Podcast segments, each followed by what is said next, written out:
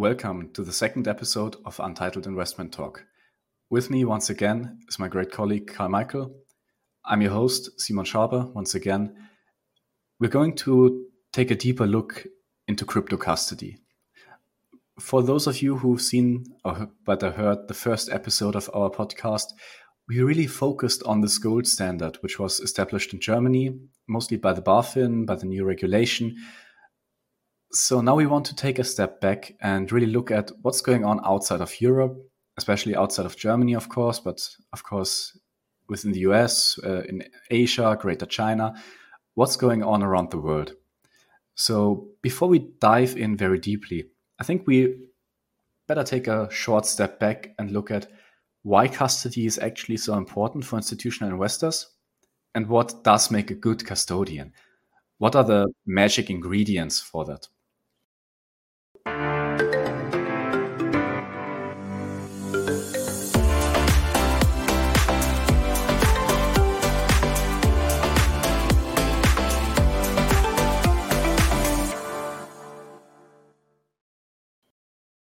Karl Michael, great that you're here. Maybe you can start and uh, explain to me and, of course, also our uh, beautiful listeners, what is the magic sauce for a great custodian? Yeah, hi, Simon. Um, very happy to be with you here and to continue our our crypto custody journey here for institutional uh, investors. Uh, what's the secret sauce, or what, what makes a good custodian, or why is crypto custody so important? Very good question. I mean, obviously, uh, could take half an hour to answer the question, but but let me try to make it uh, uh, brief. And sometimes we, we use the magic quadrant of crypto custody to explain why custody is so important. Uh, assume you want to, as an institutional uh, investor, have bought and want to participate in the Bitcoin and cryptocurrency development. Uh, it's a, a big question where to safely store your, your assets. There have been hacks, obviously. Uh, I think more than ten billion cryptos uh, were stolen over the last two, three years. So safe storage is one absolute um, important piece. So we need crypto-grade cybersecurity, and you need an advanced risk management of the people who deal with your custody. Safe storage, yes. Second, if you're an institutional client, um, normally you would like to work with a regulated entity as your custodian. So this entity needs to be regulatory compliant, following uh, K Y C, know your customer, and A M L, anti-money laundering uh, practices, uh, prevent fraud, uh, fraud, et cetera. So safe storage, regulatory compliance, very important. And the third um, component is uh, you want to easily access your assets. It depends a little bit uh, on your use case. So if you're a trader and need it uh, very urgently, do, do, if you do trade day trading with Bitcoin, Ethereum, or other coins. But you also might be an, an uh, institutional investor who has a, a buy and hold strategy. Then I think the time you need to access a fund is not so important. But is it then the question, is it integrated in uh, in your overall uh, asset management? So ease of access to fund is a third uh, third component. These are, I would say, why institutional investors need a qualified entity to safely store and do the custody of, of the assets. This is not the only important, let's say, dimension or criteria for choosing a custodian. Obviously, price and, and other uh, components are also important. But um, in a nutshell, safe storage, regulatory compliance, ease of uh, fund access is uh, something uh, you're going to have a look. That makes a lot of sense. So, as I already alluded to in the intro, in our last episode, we focused on the German market and the crypto custody gold standard, as we called it. If you, as a German, take a wider look at the global landscape, what do you think really happened so far? What were the key developments over the past couple of years? Um, which players have emerged last year? And Is uh, are mergers already happening? Are people being acquired? Are uh, entities acquiring strategically? Um, what do you think is happening abroad? That, that's a good question. Our last Karl had a more narrow view on the on the German market. If we look at the overall international landscape, then we saw a, a significant positive development in terms of crypto custody technology and players. Especially in twenty nineteen, we saw in the U S six big players emerge. Some of them are known, let's say, crypto native companies like Coinbase, who entered the institutional custody space, uh, amongst others, uh, through acquisition. So they acquired Xapo, uh, Bakkt, uh, who trades futures and options in Bitcoin. They acquired digital asset company, BitGo, acquired Harbor. Genesis this year acquired the crypto custodian Vault. So uh, bigger U S players um, onboarded additional knowledge for institutional uh, custody play. And these big players, um, they gained a significant market share and invested a lot in their, their security systems. Uh, this is one development. If we look at the European market, I think what happened in Germany with the BaFin license, so a license which is specifically tailored to crypto cust- uh, custody. So there are not exactly the same requirements that you would have for, for let's say, uh, sec- traditional security custody. It's a very specific license. It's still a gold standard compared to what happened on the on the international scene. But here, regulation drove or, or drives what's happening on the market. Um, And I think uh, there have been some other regulatory developments in France, in Switzerland, in Liechtenstein, and so on, that also formed and, and, and shaped the market. We see in Europe, amongst others, so more progressive banks entering the scene, or um, they have been in crypto already, and they are also engaged in custody. We have Solaris, uh, a bank uh, in there in Switzerland. We have Signum, Seba uh, bank. But interestingly, we also see a couple of innovative, smaller private uh, banks.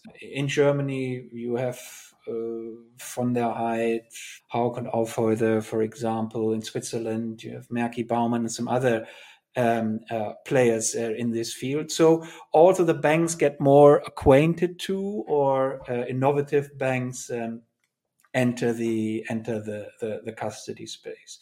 Next to these big players like crypto natives, uh, the, the Coinbase, uh, BitGo we talked about, there are a couple of specialized crypto custodians.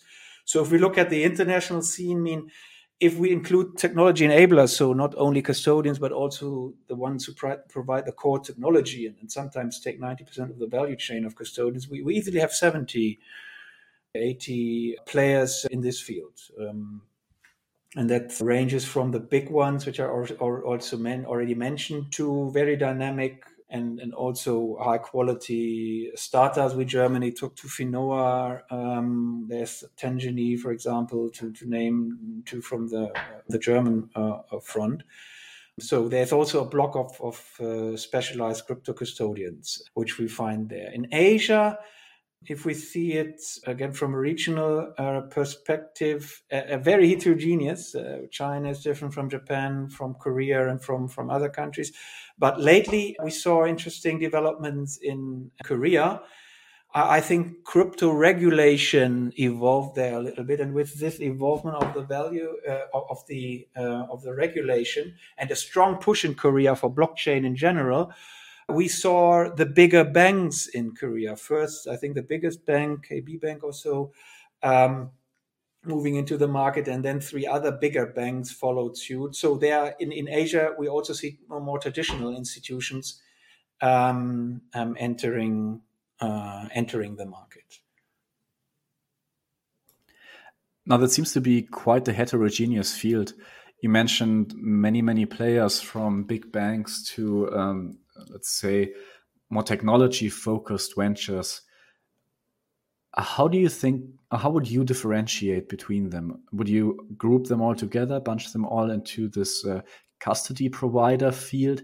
Or would you differentiate clearer into, I don't know, uh, big banks, small banks, um, technology providers?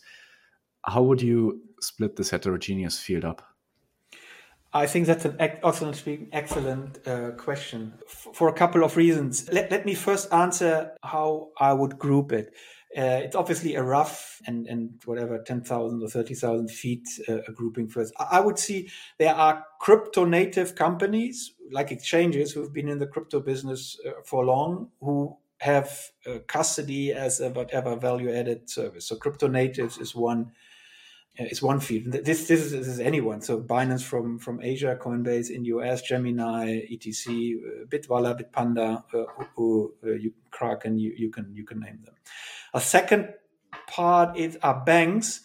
Um, and, and you rightly differentiate between more traditional incumbents and innovative uh, banks, sometimes challenger uh, banks. Currently, we see and hear much more about this innovative challenger banks. And again, this, this especially in Europe, we know this quite well, these um, more innovative private banks. But we think under the hood, uh, almost all bigger banks are also considering crypto custody. So banks is a, a second player. We, we can maybe talk later about why, why they are not so... Um, why they don't shout out so much the, the bigger traditional banks. And then the third field are what I would call specialized custodians. Uh, uh, these companies either only operate in the crypto custody business or evolve their business out of a crypto custody core. So BitGo is, is a good example, uh, being very...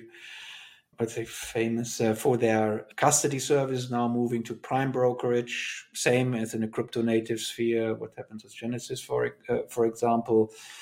Um, we have these young startups you mentioned who come more from or have a more technology mindset and, and enter the, the financial uh, markets. Again, uh, without repeating uh, myself here in, in, in Germany with FINOA, Tangany.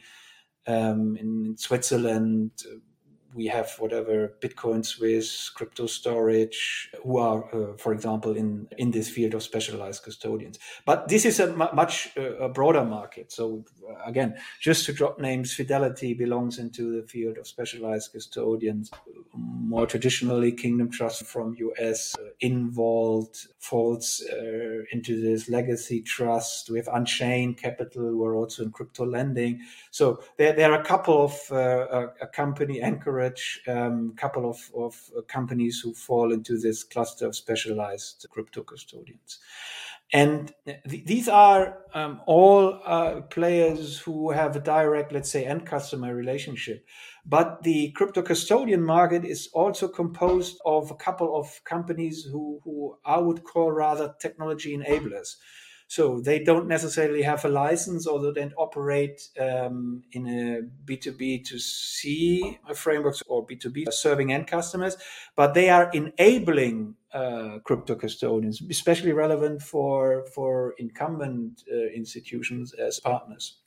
And there are lots of of players in this enabling uh, uh, field, from M P Cs, specialized players, from Israel, Unbound, Curve, Fireblocks. We have companies in there who have an excellent relationship, especially serving uh, banks, I think like Metaco or uh, and Casa Digit from, from Switzerland. We have the, the traditional retail hardware custodians like Ledger in there with their uh, interesting institutional proposition, Copper, and a, a couple of other uh, other players from um, from Austria, Riddle and Co. currently promoting their, their custody solution. I mean, oh, cannot name uh, name everyone, but this is the third field. So in a nutshell, we have crypto native companies feeding the crypto business and, and have custody as a side business. We have aggressive banks who want to position in this space, and we have specialized crypto custodians who more or less their core business crypto custody, and then we have the enabling partners uh, if if we want want to group. It's a very very heterogeneous field, as you as you rightly um, mentioned in your question.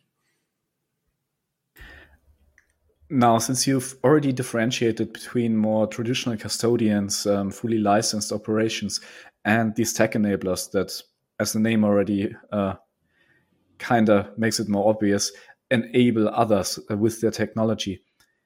If I'm an institutional investor who wants to build up his own custody business. Uh, I'd rather do it with a partner together.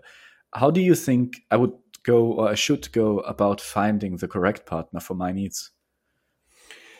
Not an easy answer. It's uh, in the end maybe one, of, one of the most difficult questions uh, uh, you can ask, uh, because you have to look at it from from different uh, angles. Let's take one angle. The angle is your use case. So if we talk about an institutional investor, or uh, I mean, this is already a quite heterogeneous customer base, right?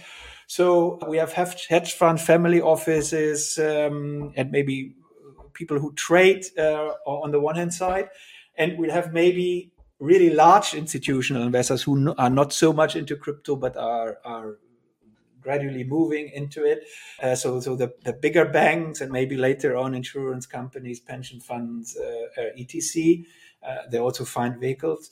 Um, all of them have different, different requirements. Uh, um, from a use case perspective, there are people who have a buy and hold strategy, who say, let's take the example of Bitcoin. I buy Bitcoin and I want to hold it. It's for me an inflation-resistant asset, and I'll keep it for the next three, five years. It's for me an inflation hedge.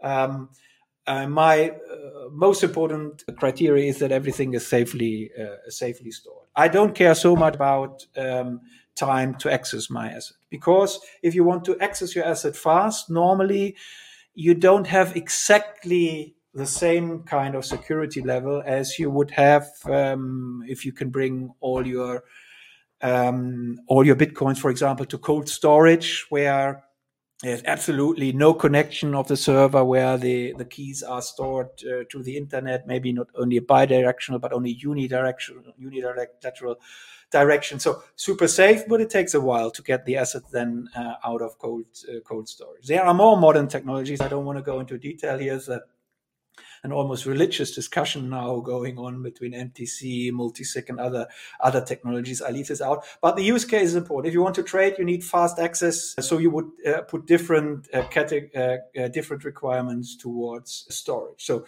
this is this is uh, one use case. The other question is uh, how many or which assets are, are you going to buy? Are you only in bit, uh, Bitcoin, Ethereum, or do you want to uh, store and have access to the full range of Uh, of crypto coins? Not all custodians offer the same uh, same range here. And third, crypto custody is not only about uh, cryptocurrencies, but it's also about uh, S T O, security token offerings, or or digital securities, which is a third group, which has again specific requirements towards custody. So use case uh, is to a certain degree important, but um, I mean, we spent, you know, this, we uh, we did this both a lot of time on developing a, a really a three sixty, a holistic framework to assess a crypto custodian. And a lot of criteria uh, come into play. Next to cybersecurity, so how how is your how are the keys? Are the key how is key management uh, handled overall? How is the key ceremony from from onboarding uh, towards key recovery? et cetera. This is one thing. How secure is your account? How secure is your digital infrastructure? How is the cybersecurity setup of your company? If there is a hack, how fast can you respond? How good are your redundancy action plans? This is one piece. The other question is, again, if you want to or have to work with a regulated custodian, then obviously the question is, does the custodian fulfill all the regulatory requirements from any money laundering, counter terrorist financing, and has the respect, respective risk management, onboarding tools, transaction monitoring? This is important. Up to questions, okay, assume even if you have a super uh, cybersecurity infrastructure, something really goes wrong. What happened? Is there an insurance? How does the insurance uh, look like? How much does the insurance cover? That's important. Next to the question, what you pay as a price, or as a, um, it's not normally not only one price, but a couple of price elements when you, when you choose the custodian. Again, this is very briefly um, uh, only a subset of, of, let's say, two hundred criteria uh, we use in twenty dimensions. So there's much more to say about it. And it's really not easy to, to judge, uh, first of all, if a custodian is a good custodian, and second, if it's the right custodian for the requirements of an institutional client because the landscape is very, very, very heterogeneous. And there's a lot of talk, um, which you normally as an institutional in, investor seeking for a custodian would not even understand. This is like, I would say, uh, people who, who, who build cars and they talk about the specifics of your engine, right? You would not understand anything. But in the end, you need to know what kind of engine you need for which purpose.